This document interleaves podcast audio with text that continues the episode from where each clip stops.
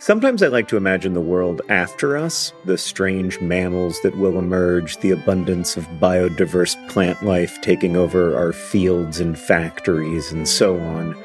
I don't think this world will be better. I maintain that we are the most interesting thing to happen on Earth, and there is real beauty and meaning in our curiosity and compassion, even as we also cause and witness so much suffering. But at any rate, there will be a world after us, after each of us. And that's why there's life insurance. It exists to provide a financial safety net to those who love and count on you.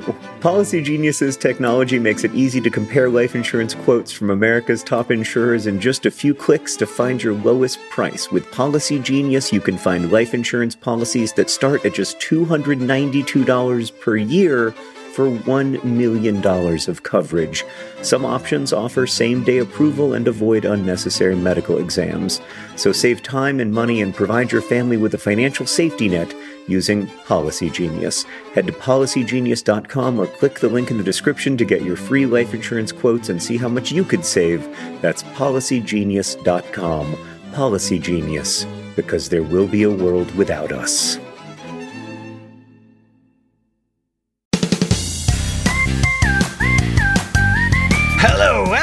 Welcome to Dear Hank and John. That's the wrong podcast. Hello and welcome to Dear Hank and John. Or as I prefer to think of it, Dear John and Hank. It's a podcast where two brothers answer your questions, give you dubious advice, and bring you all the week's news from both Mars and AFC Wimbledon. John, uh, Yeah. as you could tell by my intro, I'm a little bit hungover right now and maybe a little bit slower than usual. Catherine and I both recently had our birthdays, and this weekend, to celebrate them, our friends took us to this gorgeous vineyard in Missoula where people who can afford $10 glasses of wine get together and commiserate and talk about all the difficulties and hardships of their life, which I guess is why they call it a winery. Did you actually go to a winery? I did. Okay, that makes me feel better about the joke. I'm trying to just lean Yeah. in and laugh at your jokes instead of resisting them. I, Well, I've I worked on that one for over. a while. I like I felt a little bad about it because I didn't want I don't like it was actually really lovely. And we Yeah, didn't bet. that much, but I just needed a joke. Um Yeah, we did no, it was a good joke. about various things. Hank, can I read y- you some reviews that have Uh, just come in in the last before five you do- minutes? Before before you do, I just want to say that the the intro that I accidentally started with, that's the intro to our Patreon only podcast this week and stuff. Uh, or Yeah. half of it before I realized, which you can uh, be a part of at patreon.com slash dear Hank and John. Anyway, John, your book Sure. is out. Congratulations. Yeah, and and by the way, that's what we're focusing on today, not the Patreon for this week and stuff. So if you make only one Green Brothers related purchase this week, don't join our Patreon. Buy my book. Our Patreon doesn't come with a book. The book It's does. uh-huh. So as we're recording this, it's the day before the book comes out, which is like in general, in in my experience of, of, of this being the sixth time I've done this, the the the most challenging, like emo- emotionally challenging day because Right, right. nothing has happened yet, but things are about to happen, or maybe Uh-huh. not. You know, Yeah. and it's my stress level has been extremely high but then i got this review from the san francisco chronicle and it's so it's so nice so i'm just going to read a little bit of it to you like the way that you do when you are a little brother and you want to make your older brother finally feel proud of you and just because you're younger doesn't mean that you're not oh, basically the see. older brother so I see. as a premise, it's clever, and in the hands of another writer, the conceit might stop at cute. But Green is a ravenous and tender polymath. Can we talk about the fact, by the way, that ravenous and tender don't generally Really? get followed by polymath? No, or or by each other. Anyway, I'm a, I, I, but like, honestly, that might be the nicest thing anyone's ever said about me. Yeah, you I'm- need to change your Twitter bio right now. Mm, I'm not sure I need to change my Twitter bio, but I know what you mean. Um, Can I put? Can I change my Twitter bio to ravenous and tender polymath because I've stolen a lot from you over the years. Might as well take can't. this too. Oh, you can't, but you can say um, brother of noted ravenous and tender polymath John Green if you want to. That's okay.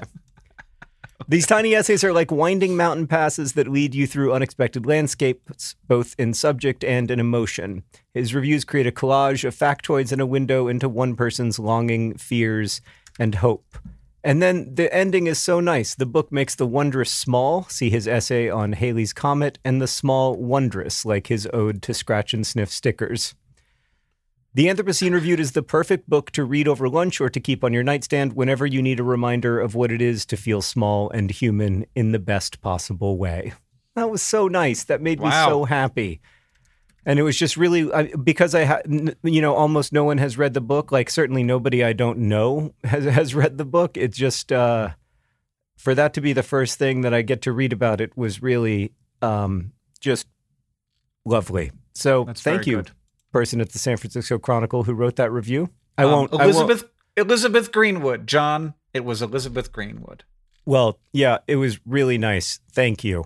Um, because I used to be a book reviewer, I'm uncomfortable with like thanking book reviewers because when people would email me and thank me, I would be like, listen, I didn't write that because I wanted to make you happy. exactly. And I don't want you to get mad at me next time when I don't like your Uh-huh. book. I think we should just not have a personal Let's- relationship. That's not. This is not what this is about. Oh, so at least the initial reviews are good. Hank, let's answer some questions from our listeners after we remind them one more time that the Anthropocene Reviewed is available now. Signed copies are everywhere books are sold and also everywhere books are lent. Check out your local library. So, John, now it is time to ask uh, some questions from our listeners, but not before I remind everyone that the Anthropocene Reviewed is available wherever books are stored, uh, wherever books are sold, not stored, and also probably most places where they're stored, and also including places where those books are lent, like your local library. All right, Hank, let's read our first question. This one comes from Autumn, who writes Dear John and Hank, my name is Autumn, and I am confused. Growing up, my mom always made me eat the crust of my bread because, quote, it is the healthiest part of the bread. But what? How? I. It's made of the same ingredients as the rest of the bread, right? Unless there's something fundamental I fail to understand about bread making. It's just cooked a little more. So, how is it healthier? Not the other seasons, autumn. Uh, I mean, it's not exactly chemically the same, I will Right. say. Uh, and there was a study back in like t- almost 20 years ago now that like looked at the different ingredient, the different nutrients or the different chemicals, not even nutrients, chemicals in the crust versus in the bread. And there are some different chemicals and some of them are antioxidants. And so you can make the case that maybe these are is slightly healthy. It's not. It's not. It is nutritionally the same as the rest of the bread, but it is food that people and our planet worked hard together to create. Also, Yeah. a plant. The plant also worked very hard to create it. And so we should eat it because it's food. And so we tell ourselves and our children lies and we say that it's the healthiest part of the bread and you should eat it. Despite the fact that it's not. It's a lie, but it's a lie in service of the fact that we should eat food that it was that, that is edible. And in fact, I my son makes me cut his crusts off his freaking peanut butter jelly sandwich and I eat them Me too. because it's In fact, it's one of my favorite meals is my kids' peanut butter and jelly crusts. I also think that sometimes the nutritional profile of crust in bread is changed further by the fact that the crust does have different ingredients in it, like certain Uh, kinds sometimes of bread true. have, Yeah. you know, like egg uh, on them or whatever. an egg wash or even like are dusted with little nuts. Right, but but at its core, Uh-huh. when people say the crust is healthier, even when they're pointing to this one study from 20 years ago, it's important to note that the difference is so marginal. No, no. And we get we, we get obsessed with these really w- truly uh, insignificant differences all the time when it comes to Mhm. nutrition hmm rather than focusing on where we should actually focus, which is like uh, eat eat food, pay attention to how your body feels wh- when you eat food, and period. You are absolutely right, and and and it is it is also very true that like the way that we imagine what is healthy is it's very weird. It's and like the like the, it's the white egg brown egg thing where you feel like a brown egg is healthier. Like Right. in what where, where did that happen? How did this occur? Where people like it- a bunch of chicken farmers had to switch chickens so that they could like have a different color of egg that is nutritionally identical. Yeah, It's wild. We live in a world where branding is so important that it's hard sometimes for us to disambiguate branding Yeah. from reality because Yeah. Yeah, and we're pattern searchers, so we're Yeah. you know, and it's We're like what is true is that potato there are more vitamins and minerals in potato skin than in the potato part of the potato. And so they like went from that to being Right. like uh, eggs, brown eggs must have more because you don't even eat the shell. Yeah. It's not even part of the part you eat. Right. But I, on the other hand, like it could also go, you, you also see this in the whole thing about drinking eight glasses of water per day, which is completely made up, Oh God. but is but is based on something, right? It's based on drink water. Like, that, when you are that- thirsty. that actually is good advice. Now, the vast majority of people can just drink water when they're thirsty, but there is some very small subset of people who Mm-hmm. have to pay attention to the amount of water they drink and when they drink it and so on. But for almost everyone, almost Yes. all of the time, you drink water and that's good. And that's the end of the sentence. Like I remember when we were doing 100 days, um, we Mhm. went to these nutritionists and to people who you know had studied all of the most recent compelling studies in nutrition science. And one of the things we learned is that a lot of these studies are based on relatively short time periods with relatively small groups of people. Um, and so they're and very and often very similar people. yeah, and so their results can be compelling without necessarily really reshaping the way we understand nutrition. Mm-hmm. And that has all kinds of downstream effects. But I I, I was like so we want to do we I want to be maximally healthy for 100 days. So like what does the evidence strongly suggest I should do? How much water should I drink to maximize my health? And Yeah. I'll drink that amount of water every day for 100 days. Yeah. And the experts were like, uh, what, huh? You, you should drink when you're thirsty. and I was It's like, but I should only drink water, right? And they were like, no, I mean, you sh- yeah, do drink water, but I don't, if you like to drink coffee, that's fine. Yeah. But doesn't it dehydrate you? No. A little It bit, but just a drink a little little, bit. water. Yeah, it, it's Like- it's slightly it, it will hydrate you slightly less than water. it will not dehydrate you. It's not like drinking the ocean. It is almost as if water in particular is so vitally important for your body that your body has really good systems for telling you when to consume it. Right. But I do think like we want, and this is partly, I think, gets into this sort of collective delusion around nutrition and health, but we want nutrition to be able to solve all of our health problems Right. or to be able to, we- want nutrition to be the key that unlocks all of human health forever. Yeah, yeah. Not even like not even like our fitness problems, but we also want to cure cancer with it and we want to not get Yeah. COVID with it. And like you think like I'm putting this stuff in my body, shouldn't it be able to control all of these things that I can't control? And it's just no. It's unfortunately Alas. it cannot. Yeah, alas, it really doesn't. And and that's kind of a tough thing. And and also like uh, that message doesn't get spread that widely, partly because it's not a particularly lucrative message. No, you it's not an interesting one either. Yeah. and it's also not that interesting, right? Like, Mhm. uh, so so stories around wellness and around like, oh, you know, tr- life transforming because of eating certain supplements or something.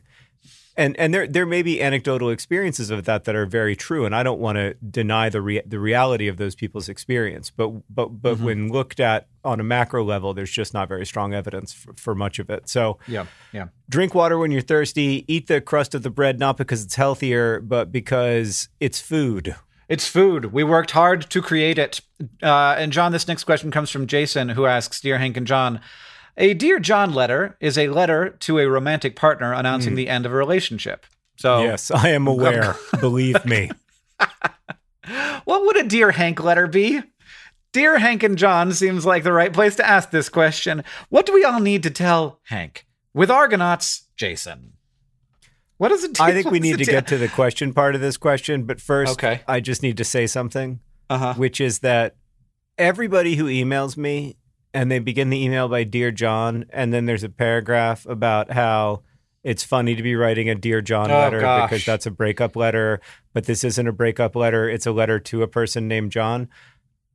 I- I don't want to hurt anybody's feelings, but I've I've heard the joke.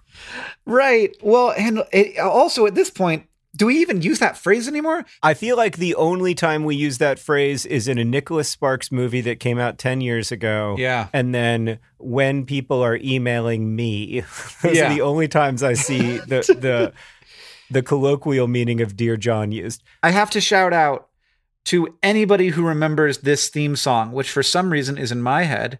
Mhm. Dear John, Dear John, by the time you read these lines, I'll be gone. It was like oh a Oh God, what is that? it was like a 80s sitcom. Is it from My Two Dads? no, what it was was, it a from? show called Dear John. Oh no way. Yes. No, I would remember if there was a show called Dear John. Hank. Yes, and it had that guy in it. That guy who's still famous. He's still doing stuff. No. Yes. No way. It's Judd Hirsch. oh my God, it has that guy in it. He's he's in everything. He's still doing it. That guy. Apparently, Dear John was on American television from 1988 to 1992, four of my peak television watching years. totally. I Yeah. have no memory of this program. I'm sure I saw it a million times because when you sang that song, it, it something came back to me, Yeah. Mhm. and I'm sure that that's part of the reason why in the 1990s, like when my friends and I would write letters, they would always be like, "It's Right. not that kind of Dear John letter." Right. Oh, I wonder if it's good. John, for the Project for Awesome this year, do you want to do a commentary of the of Dear John because you can just watch it on YouTube. It is just available. Yeah, you know, like the streaming rights to Friends sold for fifty billion dollars or whatever, but the streaming rights to Dear John, like they couldn't get a five cent offer, so they were like, "I guess we'll just upload them." Right. Uh, the first, the top comment on Dear John Pilot Season 1, Episode 1 is from Tom Willett. He says, I am Tom Willett. I was Tom in this series. It's great to see the pilot again. The cast was fabulous to be with for the four seasons of the show. The entire crew and production company was all first class. We did this at Paramount. The pilot was originally written for the UK where the series began. We worked on this from 1988 until 1992. I wish they would release this on DVD. Thanks for posting this eight years ago. That's great. Thank you, Tom. Thank you. Tom Willett. I was. Tom in this me, series. It makes me think that like 40 years from now, when people start like re-uploading Vlogbrothers videos to whatever exists Yeah. after the collapse of civilization and YouTube falls apart, we're going to come across like a re-uploaded Vlogbrothers video and be like, "Oh, hey, thanks for posting this. I remember Thank we, you for sharing this. we made this in, in my basement in Indianapolis for 17 years in the before times, and it was so fun. then, of course, uh, there was the tremendous amount Yeah. of destruction that that that we wrought. We're really sorry about that. And uh, nice, ni- thanks for posting. Anyway, I got to go now because I have to uh, light the ring of fire that I use each evening to protect my home from the zombie horde. But it's really nice to see these old videos. glad we're glad we're getting the internet back online. That's good. Thanks for saving those. Yeah, thanks to whoever downloaded Vlogbrothers videos onto a hard drive and saw this whole zombie apocalypse thing coming. My God, boy, I tell you what's not on a hard drive somewhere is almost all Vlogbrothers videos. Yeah, gosh. Ugh. Makes me think we should go through and download them. Yeah, I guess. I don't know. John, do you want to actually answer this question at all? Yes, because I think Okay. it's a great question, and I'm sorry we got sidetracked by Deeply. early 90s TV. What would a Dear Hank letter be? I've You got want me to idea. answer the question because I know exactly what it would be because I receive them all the time. Dear Hank, where does the wax go when the candle burns? No, no, no, no. I mean, like a Dear Hank letter has to be like a universal letter, to and any I have Hank. if a Dear John letter is this just isn't going to work. hmm I'm leaving. I Right. think a Dear Hank letter is I have long harbored a deep love for you that I am now revealing in this oh, letter. Oh, okay. Is it like does it come along with a Dear John letter where it's like you're leaving one person No, for the no, best no, friend? No, No, okay. no, no, no. The Okay. Dear Hank letter is the letter that you write where you're like, Right. I'm I'm just gonna say it. I've just been gonna it. thinking it for 15 years. I'm Mhm. just I'm gonna reveal these feelings to, to my best friend and we'll see how it goes. And then of course the Dear John letter is the letter that you get in response. That's not what I That's that's not I don't know that that's what like if I could pick, here's what I pick for any letter to be a dear dear Hank letter. It would Yeah. be a letter that you write to a person who you want nothing from, but want and and they are relatively minor player in your life, but a person who you see in the real world. Yeah. And it is just letting them know that you appreciate something about them. But it has to be someone who you want nothing from. So a Right. Dear Hank letter is like Right. to, to the to the person that you see at the grocery store sometimes who has very good shoes. Or or like the person who has a very clever license plate, uh, personalized license plate, and you leave it on their front of their window and you say, I just wanted you to know I see this license plate around town and it makes me smile every time. I want nothing from you. And that's Maybe Dear don't Hank letter. include that sentence because nothing sounds more like you want something from them than like it sounds almost Right. like a threat. Leave like, it I don't want anything from you. Why would you think that? Just say, yeah, I, I really I do like that idea. That's a great Yeah. idea for a dear Hank letter. And I I have to say I've been writing more thank you notes in the last few years. And one somebody in the Anthropocene reviewed email told me once that thank you notes are a double mercy because they bring mercy to the writer and to the reader. And I thought that was so beautiful and so true. Like I feel better after I write a thank you note. Mm. So I love the idea that it's a thank you note, but it has to be a thank you note from somebody, even if you dig deep down into your heart, you do not want anything from. It is a true, it is a true thank you note. Yeah, that is that is good, and I I it is a thing that I I know that you do much more effectively than I do because I don't form habits that are healthy. Thank you very much. All right, Hank, we have another question. This one comes from Julia. It gets right back to the heart of when we started this whole of business.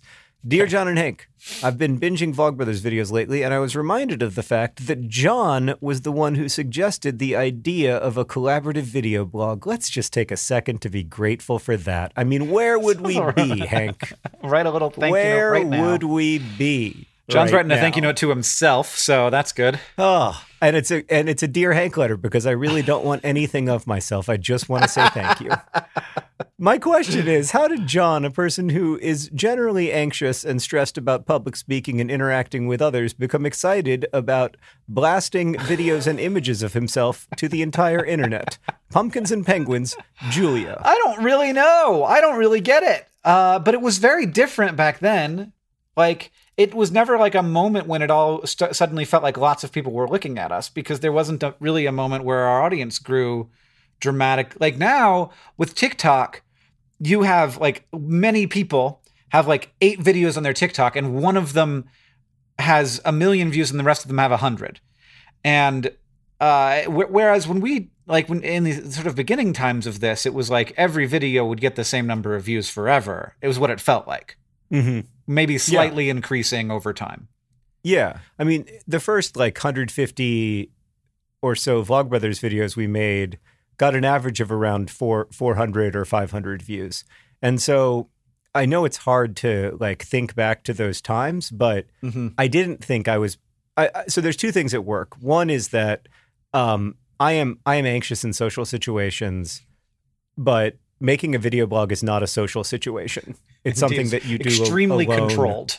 Yeah. you do it alone in your basement and you have complete control over every facet of the process. And that was very appealing to me. I do not Mhm. like being on television uh, because it is not like that. And then number two is that um, it was just smaller. Like the world of the internet was smaller and it and it felt like a world that was separate from the real world. Yep. And so I think both those things were at work. But like to be clear, just because you're an anxious person doesn't mean that you aren't like desperate for outside affirmation. And Yeah. I think, you know, part of the reason I started writing books probably was because I wanted to tell stories to an audience, but I wanted to be able to like not, you know, have to go outside to do that, not have to perform to do that. But the other thing is that I like performing. Like I I do get very anxious before Hank and I go on stage if we're performing and and and sometimes it can be really difficult for me, but I enjoy it. I get a lot out of it. Like I love I mean, I've said this before, but I love being on stage with Hank because it's it, it's so unpredictable. I have no idea what's going to happen. There's a terror in that, but there's also a wonder in it.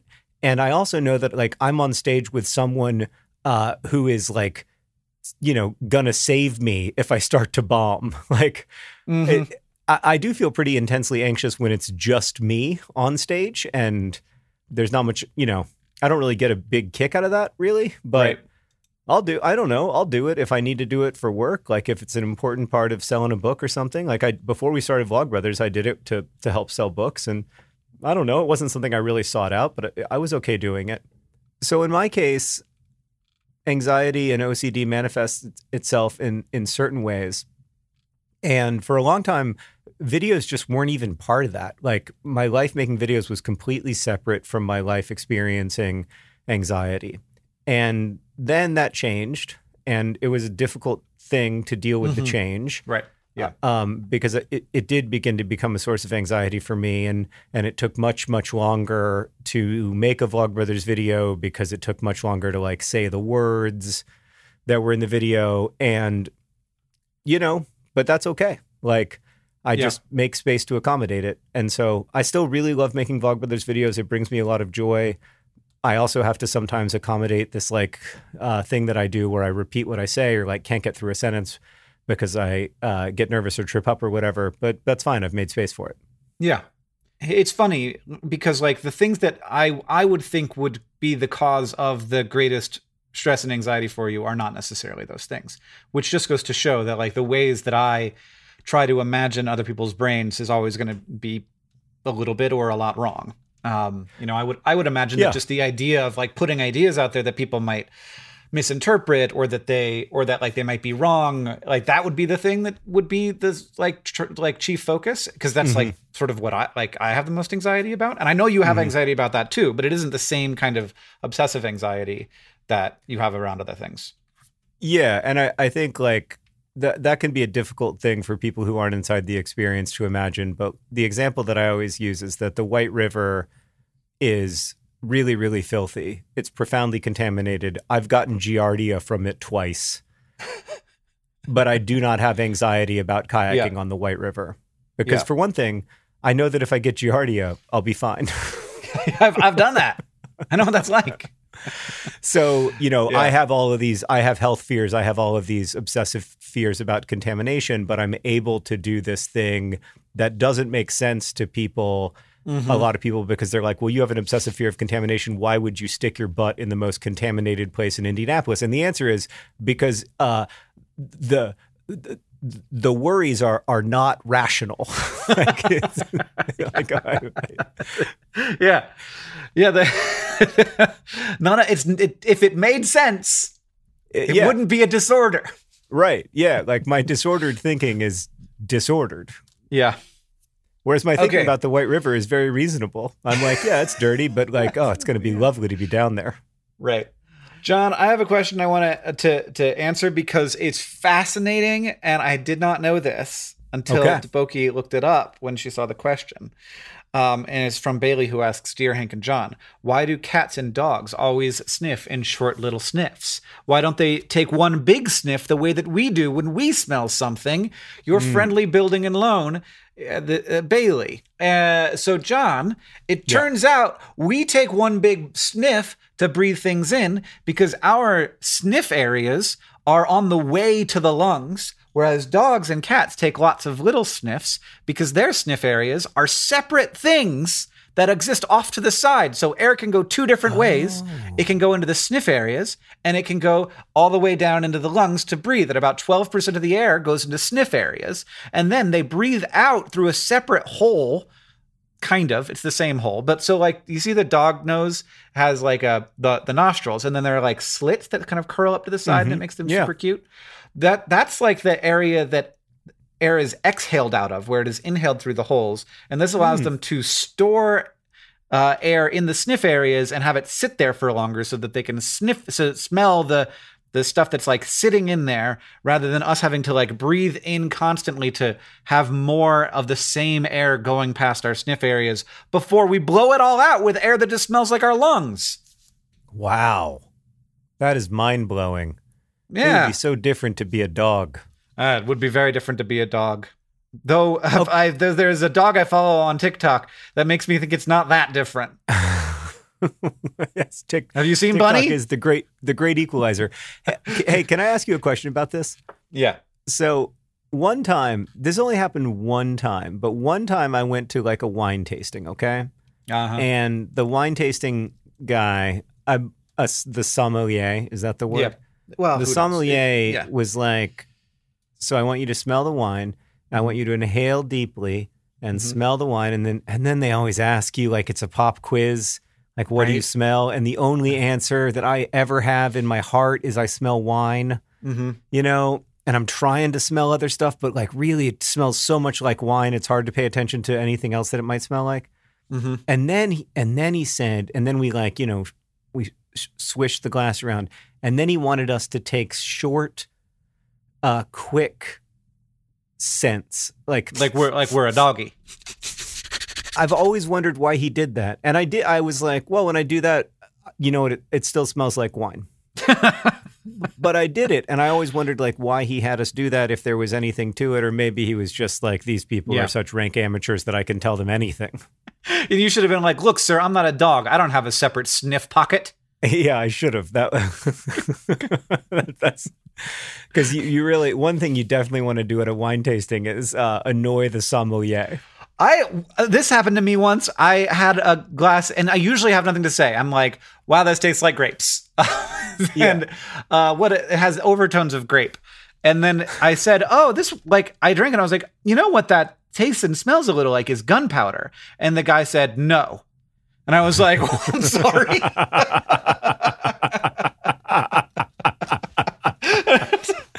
yeah, he was like Yeah. mad at me, and I was like, oh, "All right, well, I guess I'm wrong."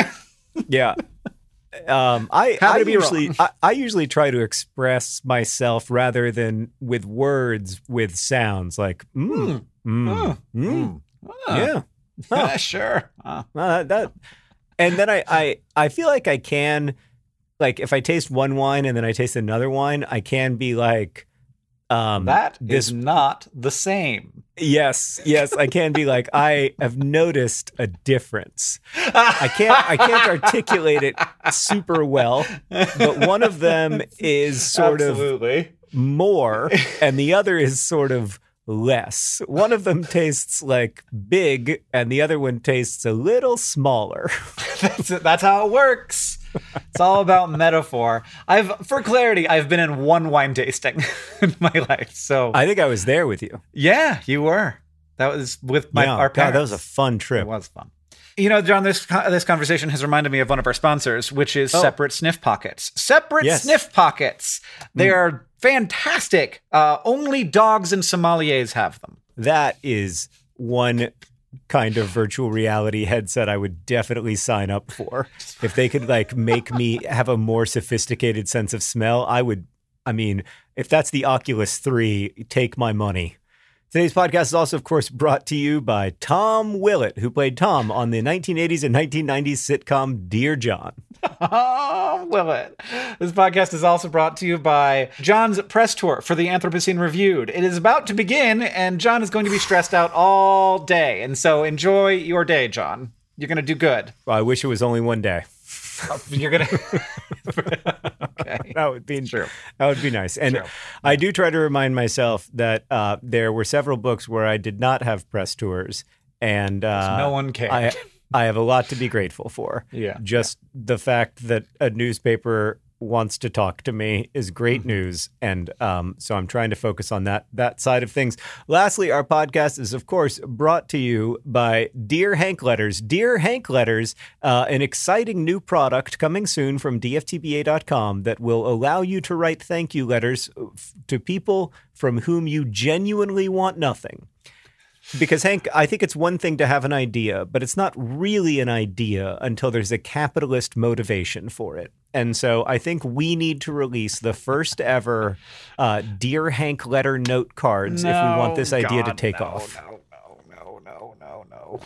I agree. Uh, not least because we can't be advertising anything when we are advertising the Anthropocene Review.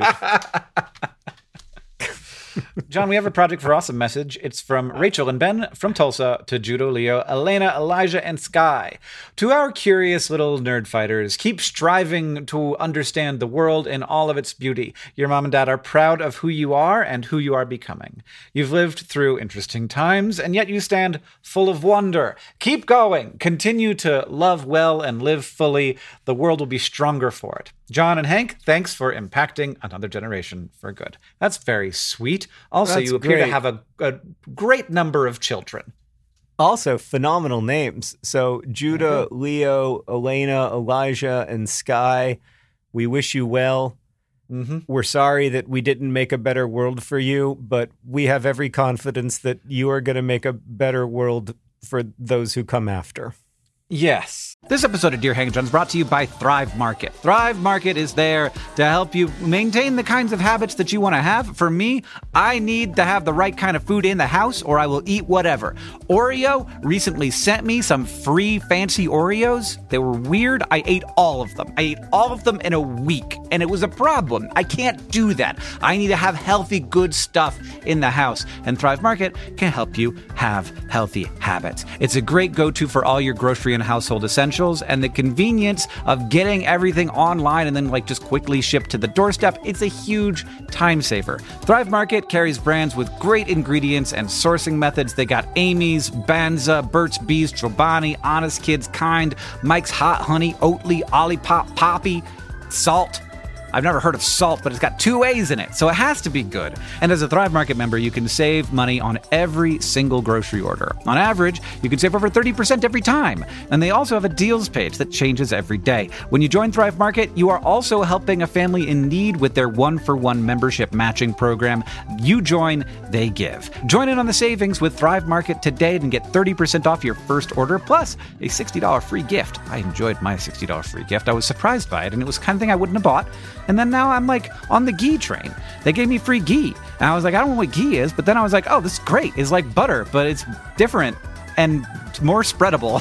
Go to thrivemarket.com slash dearhank for 30% off your first order, plus that free $60 gift. That's thrive, T-H-R-I-V-E market.com slash dearhank, thrivemarket.com slash dearhank. Hank, before we get to the all important news from Mars and AFC Wimbledon, I really want to ask this wonderful question that came in from Caitlin that I do not know the answer to, and which has real import for what I want my future as a person to look like. Caitlin writes Dear John and Hank, in your last podcast, you mentioned that the Martian sky is filled with dust and has a brown daytime sky vibe. I'm allergic to many things on Earth, particularly pollen and dust. And I was sad to learn about the extensive dust on Mars. I had hoped when we moved to Mars that I would no longer have allergies and would therefore be able to discontinue my allergy medication. I assume this is the main reason people want to visit Mars. Um, and so I thought it was very important, Hank, that we get to the bottom of the question Will we have allergies on Mars? Um.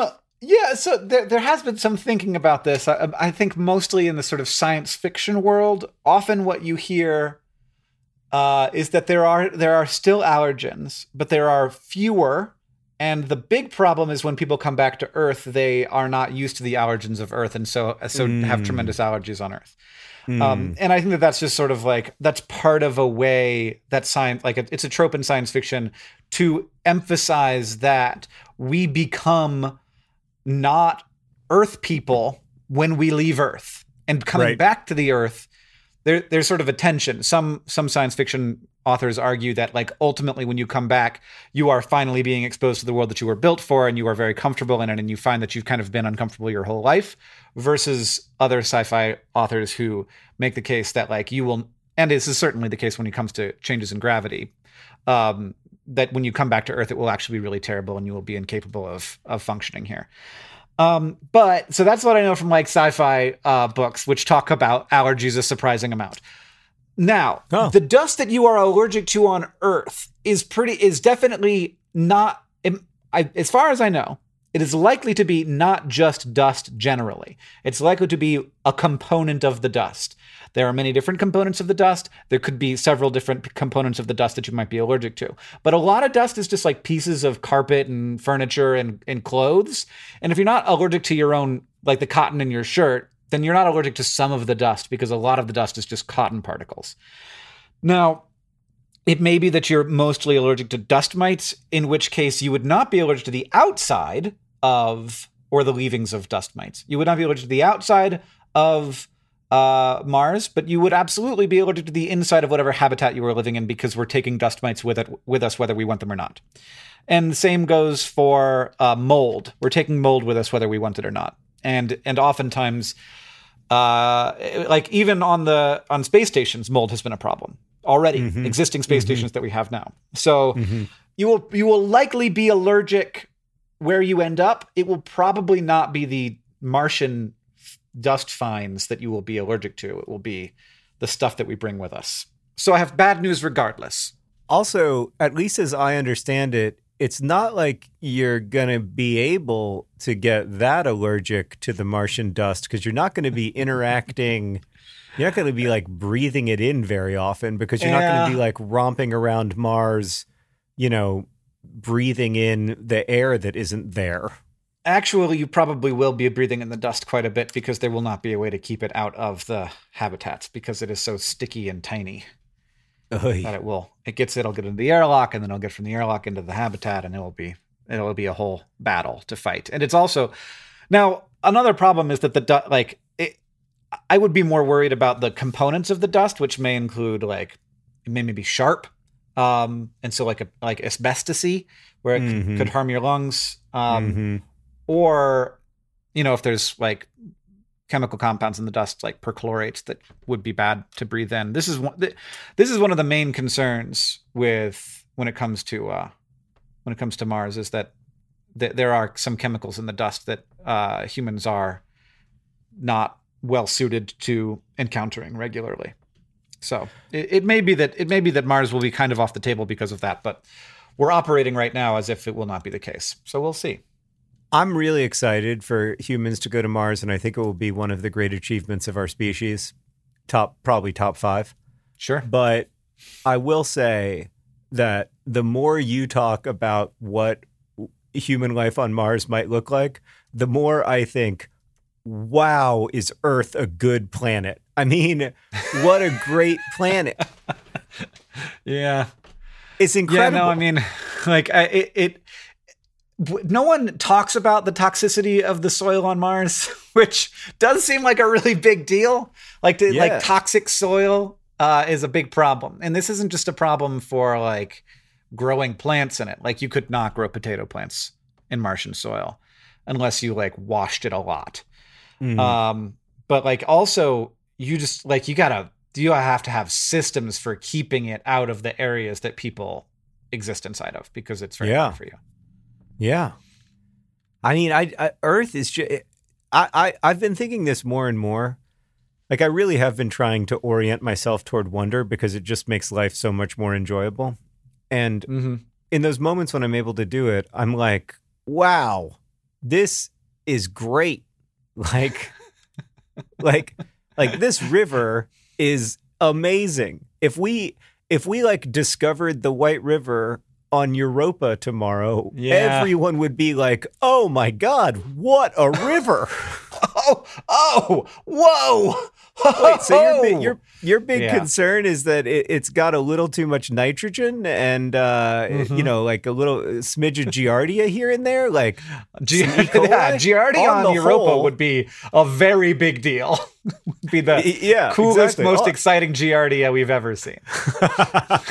yeah, I mean, it would be hilarious if the first life that is discovered on a planet outside of Earth is literally just E. coli. I mean, that stuff really it really can't make it anywhere. It is not impossible. There are there is there are people who who think that that is maybe yeah. even likely. We will we will find life somewhere else and it'll have straight up mitochondria and we'll be like, oh dang it, that's yeah. just us again. well, we'll be like, oh dang it, but we'll also be like, oh whoa, yeah, it's also uh, exciting. Yeah. Yeah. I mean, I there is no version of finding life that is definitely from another planet that is not incredibly exciting. Yeah. I mean, I guess there's one version, which is that it's the last moment for humanity. it then spreads and just Yeah. like eats all of our eyeballs until we're just, yeah, or no, I, I didn't mean like microscopic life. I meant like if if sentient life comes here and they're Oh, like, yeah, I mean, this is a good planet, but y'all have not done a great job with it, so we're gonna go ahead and uh, this is ours now. Thanks. yeah, we're gonna go ahead and settle in on this one. Yeah, I don't know if you've heard, but your core is uh, got a lot of iron, and we're we need to build a Dyson sphere, so we're gonna need that. Yeah. That that's a bad version, but like all the versions where humanity discovers life on on another planet or finds like strong evidence of life that we're able to observe closely is incredibly exciting because Yeah. it could we don't know what we don't know about extraterrestrial life. And anytime something like that happens, it's so exciting. I just want to have one moment of like that in my life where there is such big news about our Mm. understanding of the universe that that Yeah. that my mind just It could happen. You got some time left, I know. Well, hopefully. We'll see. or maybe it's just the White River. Maybe it's just the White River, which is also that that's also that's also been a, a great joy. Hank, Yes. I want to talk about the news from AFC Wimbledon. It's always exciting. It's never not exciting. But I just have to acknowledge that the football team that I have loved since I was a child, Liverpool Football Club, had a game uh, over the weekend it was, was wild. in which it's a game that we had to win in order to have a chance to qualify for the Champions League. And so, with the last kick of the game, we brought the goalie up, which is something that teams do, but it never works. Like Yeah, Liverpool like in been a football club for 130 years. So it was a tie. It was like tied. it was tied. Well, w- was it an exciting game before that? Sorry, can I can I get a little more context? Was it zero zero? Like, had you been losing? Had you been winning? It was 1 1. We went down 1 0, and then Mohamed Salah tied the game. So it was 1 1 in the 94th minute.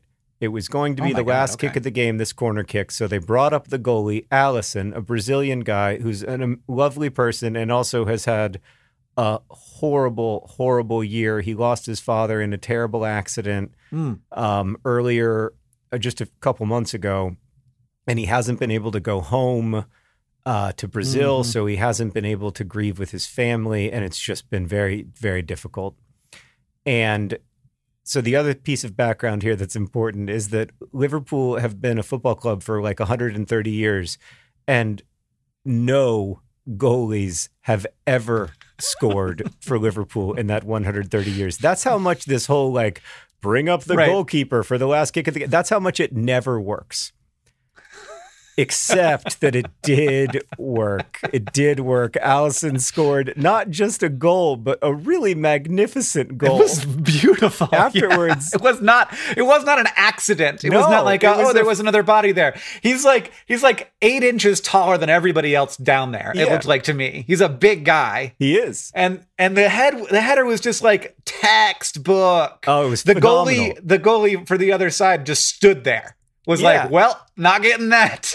it went into the side netting. The Liverpool, I mean, I have never felt like that.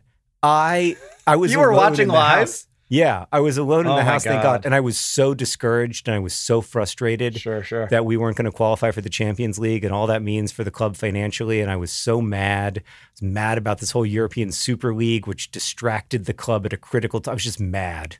Hmm And then Alisson scored this goal, and I just, I, I mean, I don't know that I will ever feel like that ever again. I, I don't even know what happened inside It's of like my body. It's like they found E. coli on Europa. It was, it was, it was that, it was just pure joy. So happy for Alisson. 94 in like in like 13 and 20 seconds.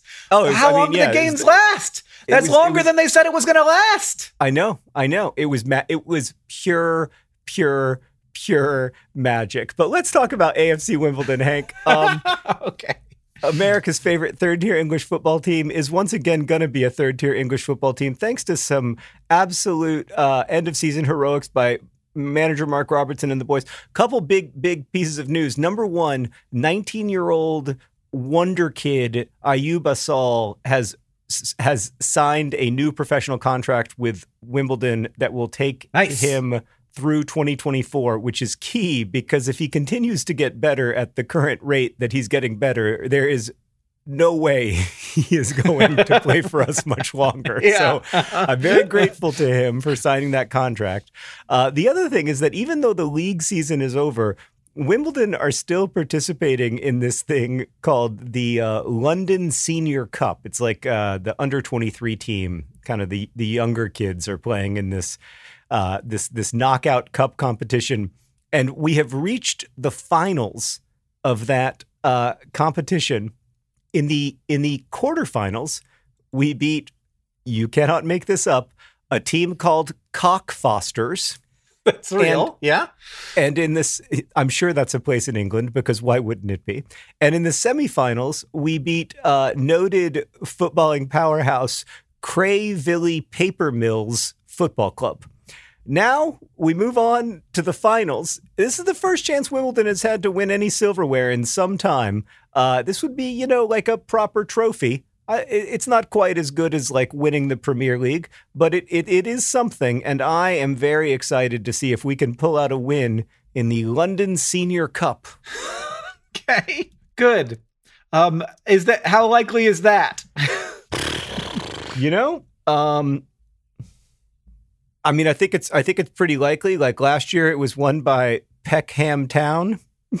I don't know. I feel like we could feel like we could beat the likes of they Peckham did it. Town. You can do it. Yeah. this is the stuff I have to have to keep me going uh, Yeah. during the the long silly season that is the off season. So, what's the news from Mars? They don't quit playing in the summer. No, they don't. Uh, boy, I I um I've just spent the last uh the last while you were talking there just watching Alisson Becker score that goal over and over again. Um, and it's amazing Oh, that it's so magical. that- I don't know who this and other he just guy is. collapses into tears. Oh yeah, It's no, just- he's crying. He's like pointing to the sky, talking to his drama. dad. I can tell he's talking to his dad, and it's just it's something else. Um, but yeah, Yeah, looks- he, he he lifts his fingers up to the sky and he says in Portuguese, he says that's for I mean, I can Yeah. barely say it now. He Yeah. said that's for you, Dad. Yeah. Um, is this other some other Liverpool player like dives in and like comes right in front of Becker and has this tremendous leap and he's headed straight for the ball and he's like Yeah. and it just like doesn't even touch him. Yeah. So right over his Yeah. and then like just giant Alisson Becker is just there with his head in the exact right spot. Uh, it worked. Oh. It worked. It feels so good. I don't even I mean, care, and it feels so good. Uh, it was just magical, just magical. Yeah, the guy who was running for it and like took that great leap was Nat Phillips, uh, our hardworking uh, central defender. But He really flew. is, he mean, was flying, and he just he did. He was he was doing everything right. Whereas Alisson was just like, I think I'm going to let the ball hit my head, and then I think the ball's going to go in the net. oh God bless sports.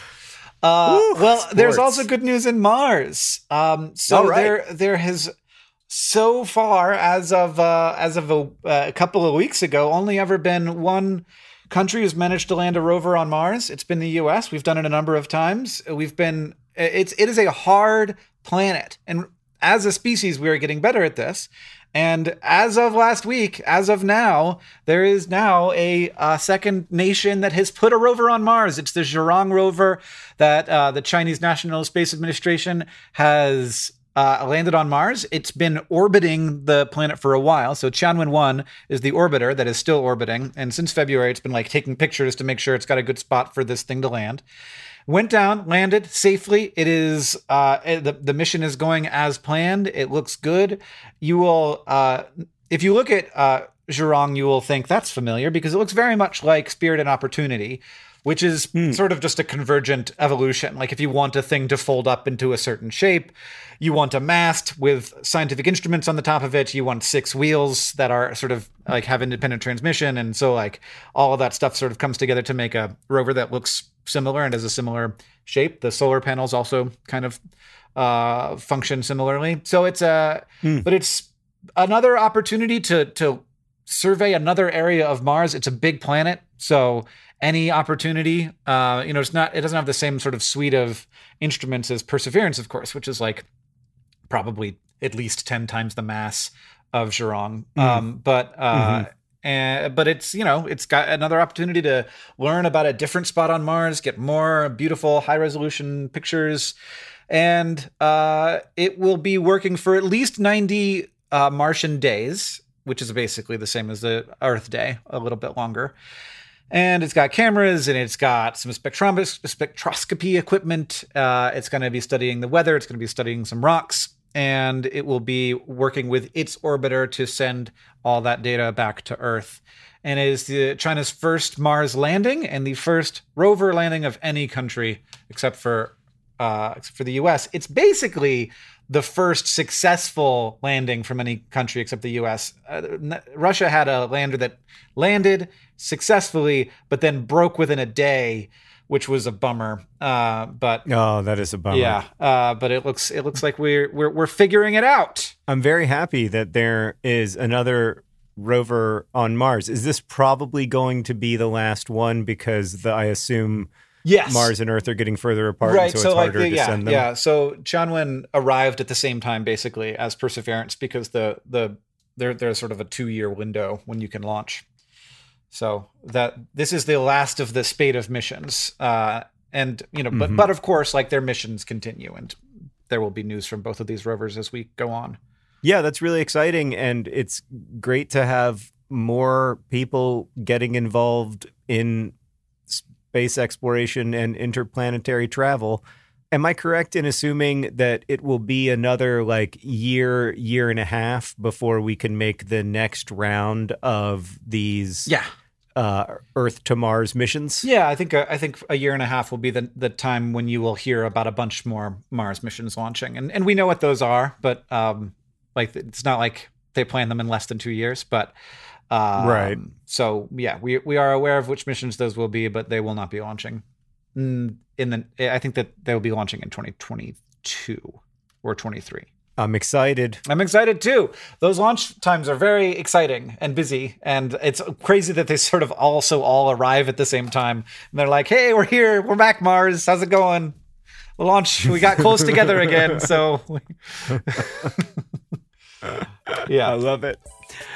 Oh, well, Hank, thank you for potting with me. Thanks to everybody for listening. You can email us your questions at hankandjohn at gmail.com. We really appreciate your questions. We're off to record our Patreon only podcast this week and stuff. I hope you like the Anthropocene Reviewed book. Hey, uh, if you buy the book, by the way, um, go to the anthropocenereviewed.com, a website that I am very glad now that I didn't buy. uh, because two nerd fighters have made a wonderful website there. Uh, their names are Jim and Rhett, and they built a website that allows you to post where your book ended up. And also, if you take a picture of your signature, I can see your signature, which will make me really happy because I like to look at them and rank them in my mind. uh, but it also not, allows not you yours, to, not like the signature that not your signature, but the one that you received from John. Yeah, yeah, yeah, yeah. Sorry, my signature that, that, that is now yours because that's that's how the transaction works. Uh, but it also allows you to review the place where you are reading the book, like review the town or the state uh, or the whatever community in which you are reading the book. And th- those have been so lovely to read. It's it, from it's really great, and I'm just so grateful to to them for making that. So if you have a chance to uh, to share where your book ended up and what it looks like, it would make me super happy. TheAnthropoceneReviewed.com. John, this podcast is edited by Joseph Tuna-Medina. It's produced by Rosianna Halse Rojas and Sheridan Gibson. Our communications coordinator is Julia Bloom. Our editorial assistant is Deboki Chakravarti. The music you're hearing now and at the beginning of the podcast is by the Great Gunnarolla. And as they say in our hometown, don't, don't forget, forget, to be, be awesome. awesome.